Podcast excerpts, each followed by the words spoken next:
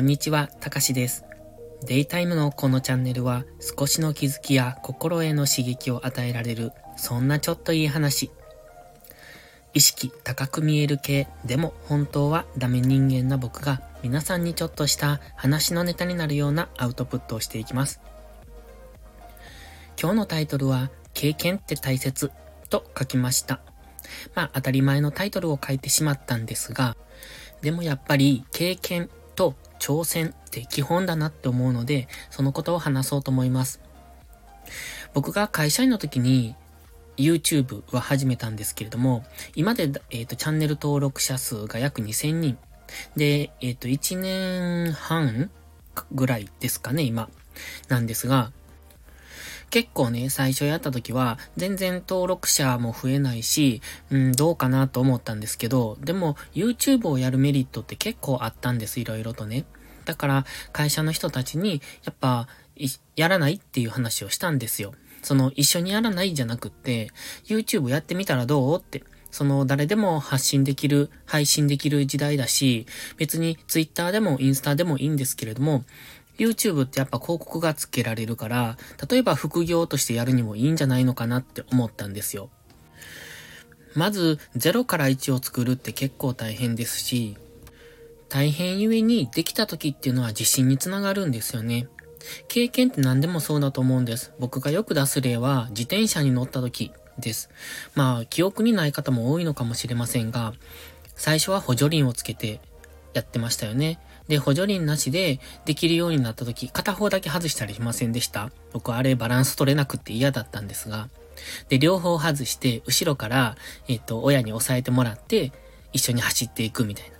で、気づいたら離されてて、でも自分は自転車乗れてるっていう。あ、ここで初めて乗れたっていう経験ですよね。で、そうしてしまうと、意外とその先は簡単と乗れると。で、最初の1回目っていうのはやっぱ怖いんですよね。僕も、あのね、あんまり電車乗らないので、すごく思うんですけど、その違う地域に電車で行った時に、その乗り換えがわからなかったりとか、するんですよね。特に東京とか大阪なんか行った時、そうです。どのホームに行けばいいのって、いつも思うんですよ。本当に迷うんですね。で、まあ多分、慣れてる方も、慣れてる方に聞いても、自分はいつも同じルートしか行かないから、そこしか知らないって言われるんですよ。他の乗り場ならわからないって。やっぱりそのくらい複雑なのかもしれませんけど、そこに一度行ったことあるかないかで、やっぱり違うと思うんですね。それは経験値の差だと思います。例えば、一人でホテルの予約ができるかできないかとか、新幹線のチケットが取れるか取れないかとか、今僕は、まあ、新幹線のチケットは取れるんですけど、あの、なんだったかな。あのね、JR のクレジットカードを、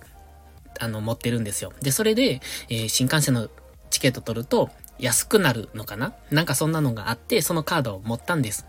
で、でもまだ使ったことがなくって、で、そのネットでそれの注文、注文というか、ね、依頼の仕方とかもよくわからなくって、でも、それも多分一度やってしまえば全然平気なんですよ。って感じでね、えー、最初の経験っていうのは、えっ、ー、と、結構ハードルが高かったりするんですが、やってしまえばそれは日常に変わるんです。だから経験ってすごい大切だなって、自分をステップアップさせてくれるきっかけになるから。だから、その会社の同僚たちにも YouTube やってみればって、僕も音声してるから音声もやってみればとかね、そういうことを言ってたんですよ。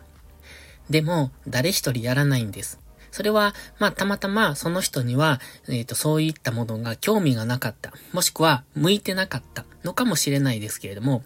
えっ、ー、と、興味があるとか、ないとか、じゃなくって、やってみることが僕は大切だと思うんですね。だって、やってみないと、それが好きかどうか、まずわからないじゃないですか。で、やる前に興味がある、ないっていうのはあると思いますが、まずやってみて、それが好きか嫌いか。で、やってみないとそこはわからない。やって好きなら続ければいいし、あ、やって違うなと思えばやめればいい。もしくは違うものをすればいい。と思うんですよ。でも、その、例えば会社の同僚たちは、えっ、ー、と、この仕事をずっと続けるつもりはない、だとか、この会社に対して不安がある、だとか、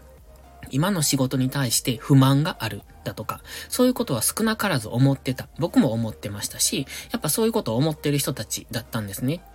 でも、だからといって新しい何かをしようとしたかっていうと、そうじゃないと僕は見てました。で、だからすればいいやんって思うんですよ。で、僕の知らないところでやっていたかもしれません。でも、新しい経験っていうのは、やっぱやってみないと、うんと、どうなるかわかんない。と思うんです。で、僕が YouTube を進める理由ってね、YouTube をすると、その表現力とか、そのコンテンツを作るっていう、そういう作業とか、あと動画の編集とか、えー、話す力とか、その表現する力ですよね。そういうところってね、すごい大切だと思うんですよ。で、この間コンテンツを作るでしたっけ？そんなタイトルで出したんですけれども、その自分を出していくっていうのは、やっぱりこれからの時代すごく大切なところだなと思うんです。で、これは日本人だから自分を出さない傾向が多いので、だからもっと出すべきだと思うんですね。これが例えばアメリカ人だったらグイグイ行くじゃないですか。で、僕もあの短期留学とかした時に、その海外の方と、えー、接する機会があったんですけど、やっぱりそういう方ってすごいグイグイ来るんですよね。もうなんというか、厚かましいわぐらいでグイグイ来るんです。。でもそれはすごくいいところだと思うんです。まあ、それはね、悪いところもあるでしょうけど、でも自分を表現する、自分を出す、その自分を売るってことですよね。それって大切だなって、その商売には、えっ、ー、と、必要なところだと思いますし、やっぱ自分を出さないとその人がどんな人かがわからないから、まず壁ができるし、えー、信用もできないし、だから、えっ、ー、と、なんていうのかな、深く入れなかったりする。で、それって、うん、どうなんのかなって。僕もすごい苦手なんです。あの、かなりの人見知りですし。まあ、今更人見知りって言うなよって感じがするんですが、やっぱ苦手なんですよね。で、だから、えっ、ー、と、こうやって少なからずとも誰とも接しないこのクローズドな空間っていうのは、僕は、えー、自分を出せる場所だと思ってます。なのでね、えっ、と、そうやってやることによって、まあ、僕が YouTube から得ることも多かったと思いますし、こうやって音声をやって、えっ、と、得ることも多いんですよね。だって、これ空で喋ってるわけじゃないですか。で、シナリオを書いてるときは、シナリオを作るっていうその書くって作業をしますよね。で、それって文章をえっ、ー、と、作るわけで、やっぱそれなりの力がついてきますし、で、今喋るっていう作業あ、作業じゃない。今喋るってことをしますけど、この喋るっていうので、えっ、ー、と、やっぱりこの話すトークスキルがつくわけじゃないですか。何でもそうだと思うんですけども、やってみないとそれはどうなるかわかんないし、自分に向いてるか向いてないかなんてわかんないんですよね。だって僕が今、空手やってるのも、バイオリンやってるのも、正直向いてないと思います。今やっててね。でもやりたいと思ってやったし、って言うて無理やり、まあ、どこかできっと花が咲くだろうと思ってやってるんですけども、でも僕、あの、YouTube は、えっ、ー、と、少なくとも、えっ、ー、と、外れてないと思うんです。外れてないっていうのは、自分には比較的合ってると思うんですね。で、それはね、あの、まあ、説明が上手だとか、そういうことを過去にも色々言われてきたんですよ。いろんな人に言ってもらったんです。で、あ、そうなんだって。でも自分ではそこ気づいてなかったんです、全然。で、人から言われたことによって、あ、僕って説明が、えっと、比較的上手なんだ、わかりやすいんだと思って、じゃあ、説明、あの、投資の説明をしようと思って、YouTube を始めたんですね。まあそういう経緯があって、その人が何が得意かなんて自分はわからないので、だからやってみる。で、いろんな人にその自分の作ったコンテンツを見せていく、聞いてもらう、見てもらうっていうのが大切だと思うんです。そうじゃなかったらわかんないんですよ。それがいいのか悪いのかすら。自分がすごくいいと思ってても、人から見たら、え、ほとんどの人は全然と思うかもしれないですし、自分が全然と思ってても、いやいや、これってすごいレアものだよってなるかもしれないですし、だそこがわからないから、一回やってみるっていうことは僕は大切だと思ってて、だからみんなにも勧めてるんですが、やっぱりね、する方少ないとは思います。ただ、ここの方は比較的前向きっていうか、まあ、そもそも音声配信をしてるとか、この音声コンテンツを聞いてるっていう時点ですごい前向きなんですよ。まあ、一般の人って言うとあれですけど、まあ、その、僕が今まで思ってきてた会社員の方たちと比べると、すごいここの方たちは、えっ、ー、と、前向きで積極的。だから、まあ、ここの方にこれを喋ったって仕方がないんですけれども、やっぱり何でもすることは大切だと思います。で、僕がね、やっぱりこれ良かったなと思うのは、一人旅、すごくいいなと思います。まあ寂しいですけれども、何でも自分でしないといけないですし、そもそも一人で旅に出ること自体が不安じゃないですか。